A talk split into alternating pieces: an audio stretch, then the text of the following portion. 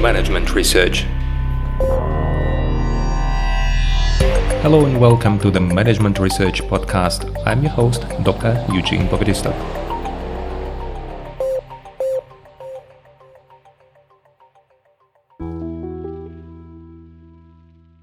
Hello and welcome to the next episode of our podcast. And today I start a new mini series that is dedicated to the topic of heuristic information processing. And it is a very interesting field of study that has relation both to cognitive psychology and to organizational behavior, and even strategic management if you want.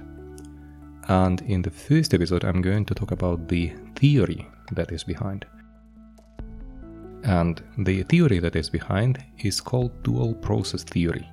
And actually, there are plenty of theories that fit into this framework of the dual information processing. And actually, the idea is pretty obvious. If you look at yourself and you try to understand how you process information, how you think, you will notice that you think in two ways.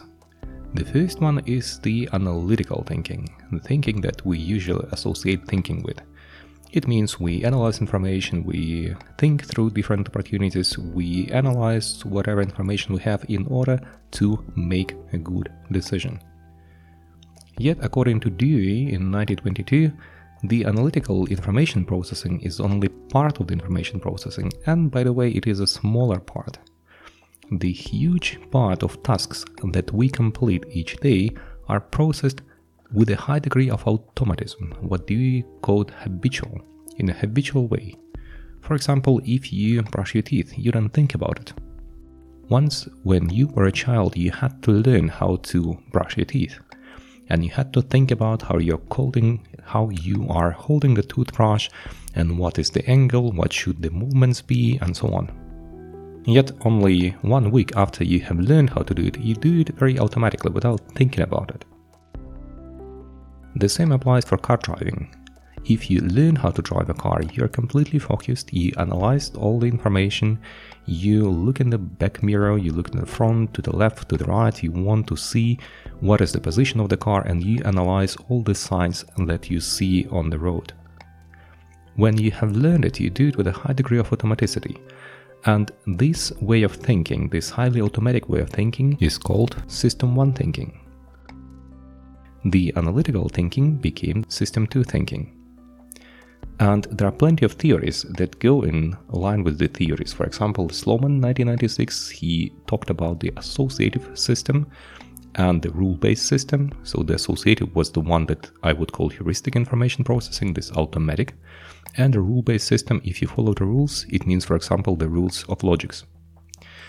Evans called it heuristic processing versus analytic processing, and Epstein called it the experiential system versus rational system. Experiential because it comes through the experience. Once you have experienced something, once you have learned about something, you can repeat this task with a high degree of automaticity. And this dual process theories, there are plenty of them, and I recommend you the paper by Stanovich and West 2000 when they make an overview, and probably there are already more actual papers that make an overview of these systems. This theory, or this collection of theories, they became crucial for, mm, for psychology, cognitive psychology. That explains why we make mistakes, why we have biases, because assumedly we apply the wrong way of thinking about something in a wrong condition. And it also became a part of the organizational behavior, as you can imagine, and strategic management, we are going to talk about why it became a part of strategic management in not in the next episode but probably in one of the next episodes. Because i think it is a very important topic to understand if you run a company or if you investigate a company and want to understand how the strategy appears how it is being formed and how it is being implemented for now, we have a short overview, and in the next episode, we are going to talk about the heuristics as biases approach by and Tversky. Thank you for being with me. I hope it was useful and helpful. Good luck with your research. See you in the next episode. Bye bye.